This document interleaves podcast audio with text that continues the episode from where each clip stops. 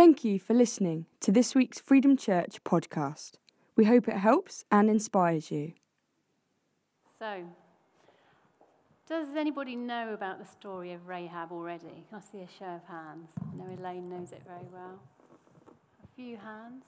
Okay, so a little pop quiz for you. And uh, hands up, and I will take the first answer. Where did Rahab live? Jericho. Okay. What was Rahab's line of business? Someone else, someone else. Prostitutes. How many spies came to Rahab's house?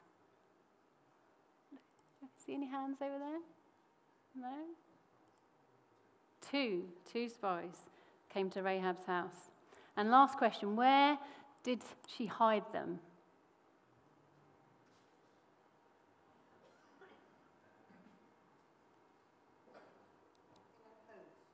In her house? Yeah. The walls. Not on the walls, no. Go on then. In her attic? No. Tasha, my love. On the roof. On the roof. That's right. So let's just quickly read through the story of Rahab. The next slide, please, guys. Okay. So it's a bit of a long one, but I think it's worth going through. Then Joshua, the son of Nun, sent two spies secretly from Shittim, saying, Go view the land, especially Jericho. So they went and came to the house of a harlot whose name was Rahab and lodged there. It was told the king of Jericho, saying, Behold, men from the sons of Israel have come here tonight to search out the land. And the king of Jericho sent word to Rahab, saying, Bring out the men who have come to you, that, who have entered your house, for they have come to search out all the land. But the woman had taken the two men and hidden them, and she said, Yes, the men came to me, but I do not know where they came, where they came from. It came about when it was time to shut the gate at dark, the men went out. I do not know where the men went. Pursue them quickly, for you will overtake them. But she had brought them up to the roof and hidden them in the stalks of flax which she had laid in order on the roof.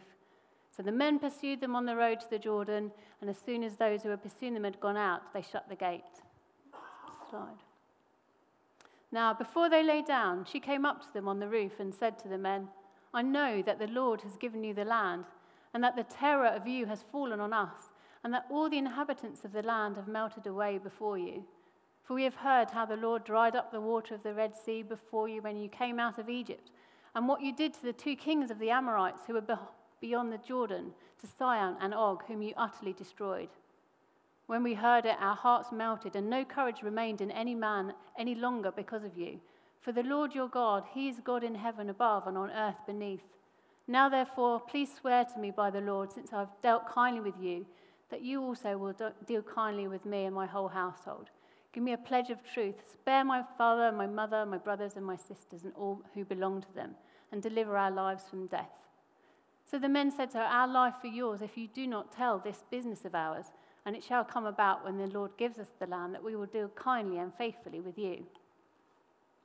So she let them down by a rope through the window, for her house was on the city wall, so that she was living on the wall. And she said to them, Go to the hill country, so the pursuers will not happen upon you, and hide yourselves there for three days until the pursuers return. Then afterward you may go on your way. The men said to her, We shall be free from this oath to you which you have made us swear, unless when we come into the land, you tie this scarlet cord of thread, this cord of scarlet thread in the window, through which you let us down, and gather to yourself your house your father, mother, your brothers, and all your household. And it shall come about anyone who goes out of the doors of your house into the street, his blood shall be on his head, and, they, and we shall be free. But anyone who is with you in the house, his blood shall be on our head if a hand is laid on him. Okay. So, and she says, according to your word, so be it.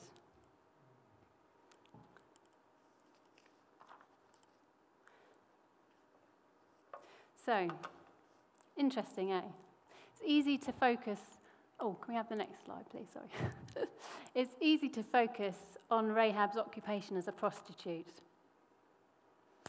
But as I've discovered when I've been reading this story and studying it, there's a lot more to the story than perhaps first meets the eye. Certainly, the word harlot in Hebrew, zuna, and in Greek, porn means whore. She was a prostitute. But I believe something happened to her, and it was something that would change the course of history for her and her whole family. In actual fact, uh, and God often works this way, doesn't He? Sometimes the, the very fact of her sinful past and how, how immoral she was, and that, you know, the, the fact that she was like that, but yet comes through, is a highlight, highlights God's amazing grace and mercy towards us. She, because of her occupation, you could say, because she came through in the end, and we'll talk about that later, it really shows that it's not because of who we are, what we do, our occupation, or, or you know, our works that, that we are saved, but because of who we are and what our heart is.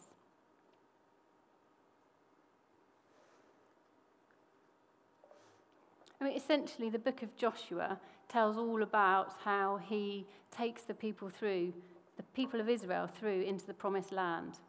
Now, Canaan is the battlefield, and Jericho is the city, the first, the first city to be taken down as they come into the promised land. And it was actually um, a, a strategic place, Jericho. It sort of divided the, the tribes of the north from the tribes of the south. They had access to the mountains there. So for Joshua to come through and take Jericho was very strategically important. It was a major stronghold, and there were some very powerful men and, that lived in that, in that city, the Amorites.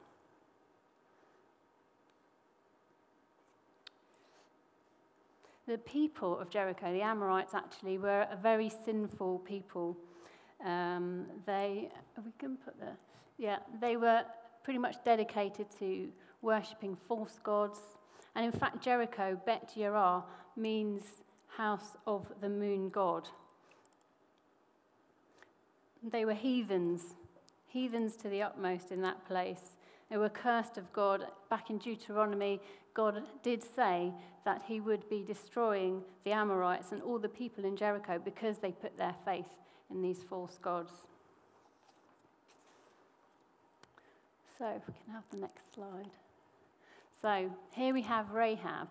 Now you can see the city there is divided into two parts the outer walls and then the inner walls.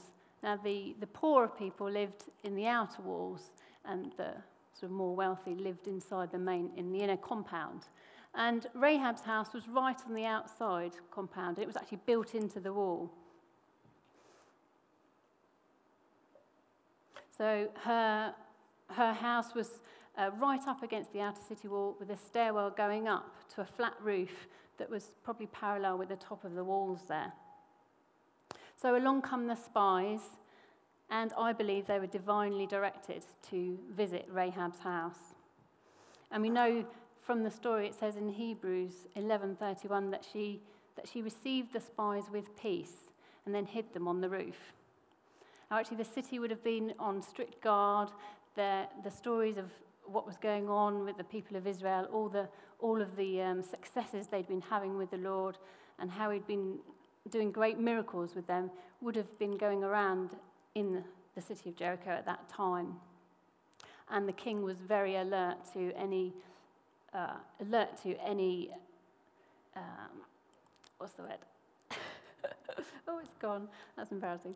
Um, yeah, so the king was alert to anything strange that was going on, and he, would, he was wanting to um, make sure that none of these Israelites would infiltrate his city.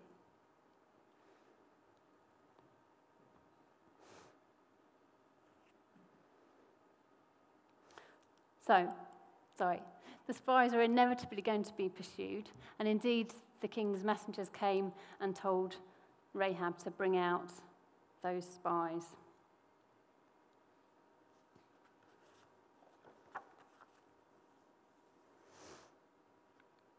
in actual fact, I thought this was quite interesting because, because the people in Jericho, they, they wouldn't have been any Sabbaths observed, they wouldn't have read out any scriptures, there wouldn't have been any prophets that would have been welcomed in that place. It was a completely immoral city. And so Rahab wouldn't have heard of the, wouldn't have heard the scriptures.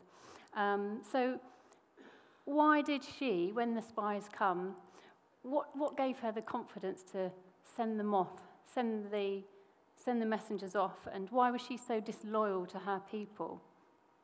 Well, uh, I, I love this. I think it's clear that when the spies come, she's already been saved. She's already been quickened in her spirit. And you can tell this um, from her language and also references in other parts of Scripture. Paul in Hebrews 11 ranks her along with a great cloud of witnesses. Uh, she's the only other woman besides Sarah who is listed, ranking alongside Noah, Abraham, David, Joseph, and Moses. Wow, those are men of great faith, and Sarah, great faith, and Rahab is listed amongst them. So I think that proves a level of faith in her that we might otherwise miss. It's a unique position among women in the Bible. And her declaration of faith activates her actions, why she sends, sends the, the, uh, the king's messengers off. And when she speaks to the spies on the roof, her language, I think, yeah, um, I know that the Lord has given you the land. For the Lord your God, He is God in heaven above and on earth beneath. Well, that's a revelation of faith, isn't it?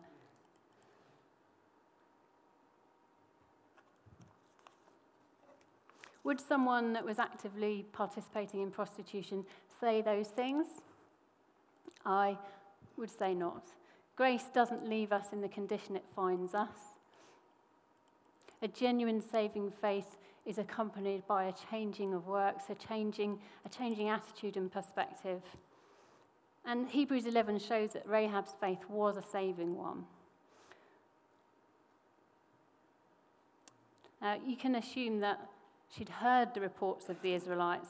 No doubt travelers had come through her way, and maybe in the past she'd spoken to men at her house about what's going on with the people of Israel. And I think she'd heard those reports and she was thinking, these are some people that are doing something different to what everything's like around here. This sounds exciting. In the next slide, please. It says faith comes by hearing, and hearing by the word of God. So she wouldn't have heard the scriptures, and you know, nothing like that wouldn't, wouldn't have been happening in Jericho. It was all idolatry, immorality, and yet she hears what's going on with the people of Israel, and her faith is activated. And I think then that causes her to have great confidence to, to know that the Lord would deal kindly with her and all her family if she helps the, the spies. She could see that to take sides with the spies was to take sides with God. She was willing to actually risk her life to, to uh, trust God and um, secure her salvation. So, another little thought how do we know that she may be repented from prostitution? Well, there's a hint of it right here when she's talking to the hidden spies, when it says she brought them up to the roof of the house and hid them with the stalks of flax, which she had laid in order upon the roof. Interesting. Can we have the next slide? Here's some stalks of flax laid out in order on somebody's uh, veranda. This is just a, you know, somebody in modern day that's trying out the manufacture of linen. But you can see there's quite a bit there. It's not enough to cover two grown men, is it? So for her roof, for Rahab's roof, to have enough flax on there to hide two grown men, she was, she was industrious, yes? Now, drying out of flax is the first part of cultivating um, to, to create linen. There's quite a few processes that you go through, and then you spin it by hand. So I would say that this was further proof that Rahab has really come through with God, and she's turning her hand to a much more worthwhile occupation.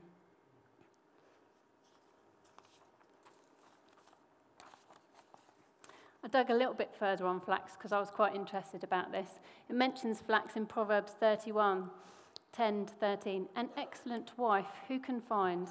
For her worth is far above jewels. She looks for wool and flax and works with her hands in delight. Now, flax was apparently cultivated in the tropical climate around Jericho a lot at that time, and it was something that many women, particularly of noble birth, would, would be doing. And interestingly, Isaiah 118, Come now, let us reason together, says the Lord. Though your sins are like scarlet, they shall be as white as snow. And bleached flax is actually flashing white, and the term whiteness, shesh, also means linen. I just find there's a lot of symbolism there that though the sins are scarlet, they will be as white as snow.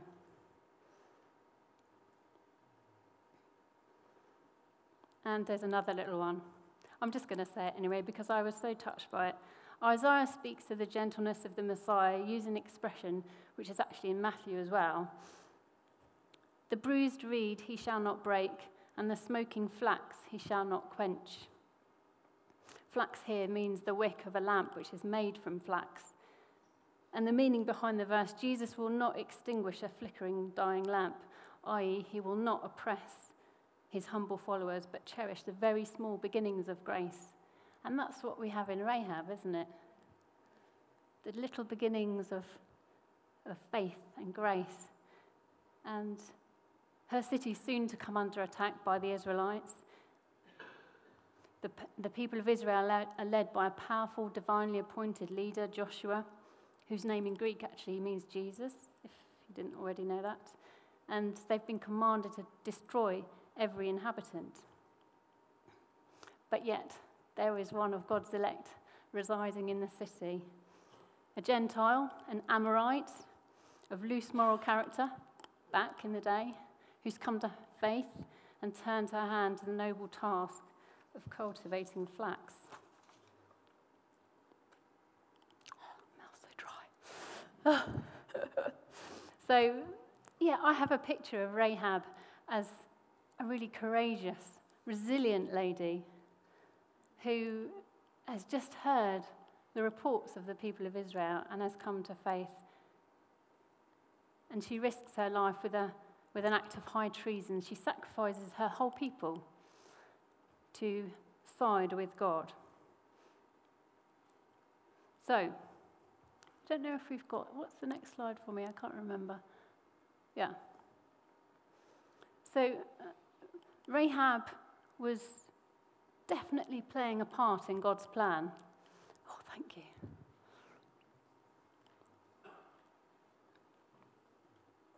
Don't you think? I think that she was playing a very big part in God's plan. She was instrumental in providing Joshua with vital information about the state of the people in Jericho at that time before he came to conquer the city or to attack the city, um, she lets them know that the people had no heart to fight. And Josh had been waiting for the report.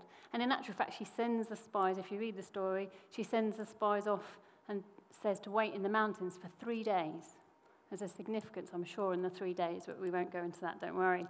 Um, but suffice to say, her advice is divinely inspired.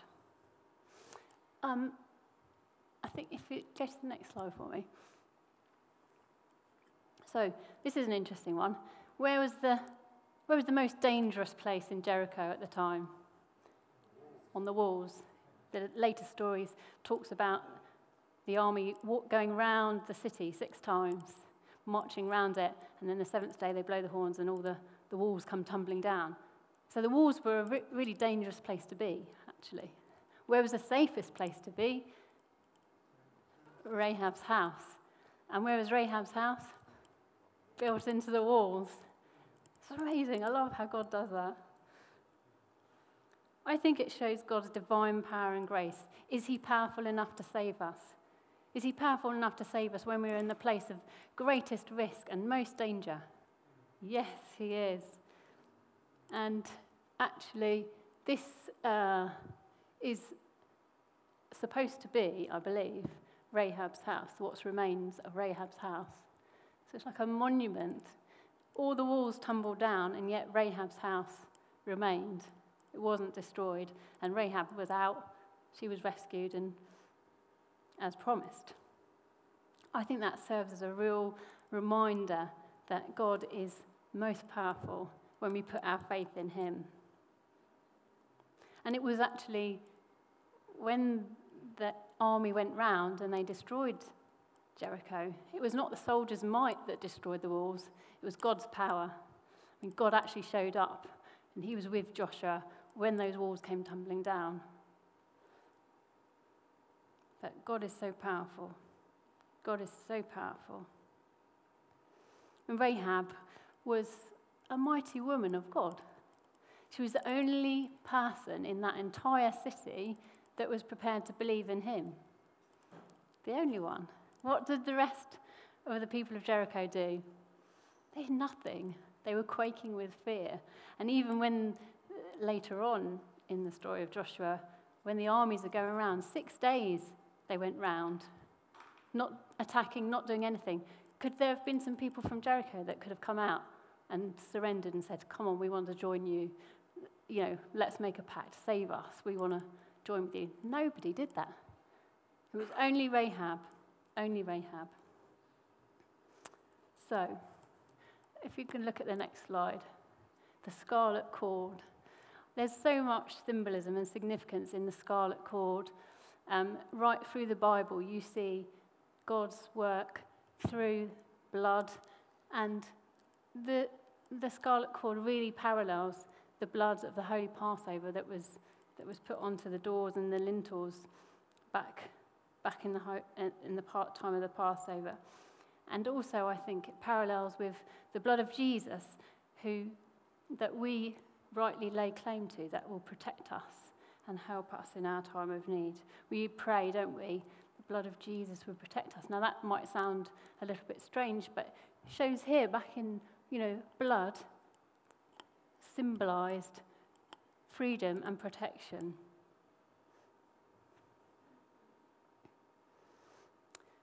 So, the victory. What happened after she was rescued from Jericho? Well, there is some debate if you look at lots of different web pages and stories, but the majority of texts that I've read and prove, well, suggest that Rahab actually married Salmon. Salmon. Is that how you say it? Salmon. And they had a baby boy whose name was Boaz. And of course, Boaz married Ruth. They had a son, Obed, who went on to father Jesse, who was the father of King David. So, actually, through David, Rahab takes her place in the line of Jesus. Wow. Isn't that amazing? Salmon was a prince of Judah. And Rahab married him after this whole story. So she marries into one of the leading families of Israel. She's saved and rescued, honored and elevated, and immortalized in Scripture in this way. God chooses what is foolish to shame the wise, and he chooses what is weak in the world to shame the strong. So, the story of Rahab, an inside job that tripped off by an act of faith. And that was all Rahab had to do to play her part was to take courage and have faith that God would be strong enough and able. And of course, he did. And look at how God wants to help us, rescue us when we're in, uh, we're in an evil society. You know, there's lots of stuff going on out there. And God is more than able and capable of helping us and keeping us from that. His promises are true for every single person, no matter what we've done, no matter what occupation we have, whether we're male or female, Jew or Gentile, circumcised or uncircumcised. That's not important to him. What's important to him is our heart and that we're obedient to him. And the same God that was working through Joshua and Rahab back then is the same God now, the same God that we have access to. the more you look at Rahab's interlude into the conquest of Joshua, the more you see God's plan to rescue the church. The fact that she's a woman, a Gentile, um, in fact, she's the first recorded Gentile convert. It shows how much he values women as much as men and the part that we have to play in his kingdom. Rahab was slap bang in the middle of a battleground, and so are we. Ephesians 6:11 encourages us to put on the whole armor of God, that we may be able to stand firm against the schemes of the devil. And my goodness, how true that is. You know, women have a vital role to play. We have a vital role to play in His kingdom, and there is a high calling on our lives. It's a great adventure of faith, but what's important is that we come to Him and that we give Him our lives, that we focus on Him every day, that we spend time seeking what He says to us, what He wants us to do. And actually, when you come into the calling of God, it is not a burden,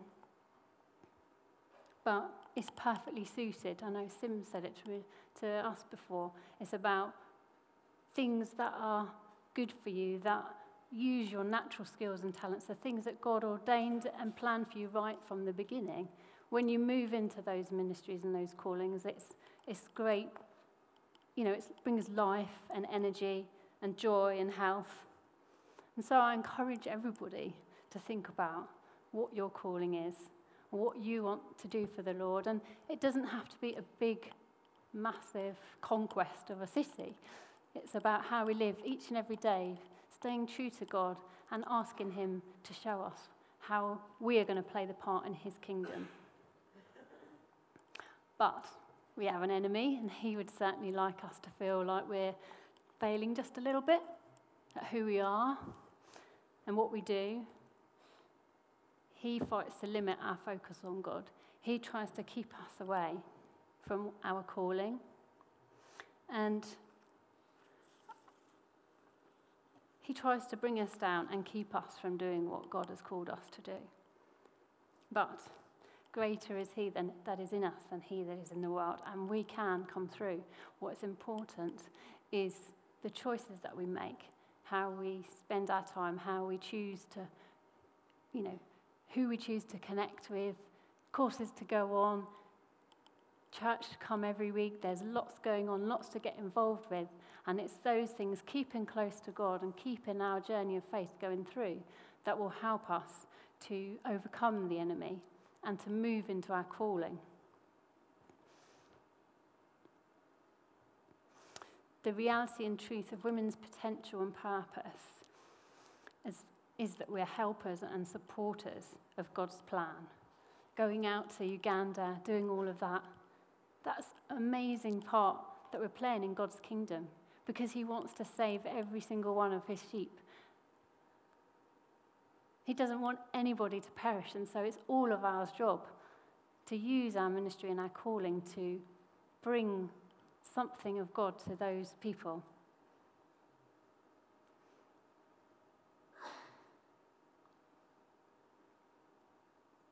Yeah. We choose faith, just as Rahab did.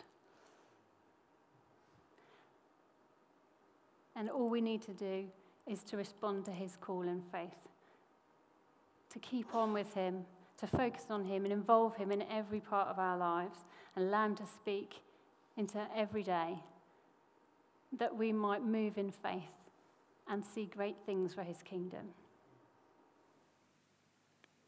For more information about Freedom Church, please go to www.freedomchurch.uk.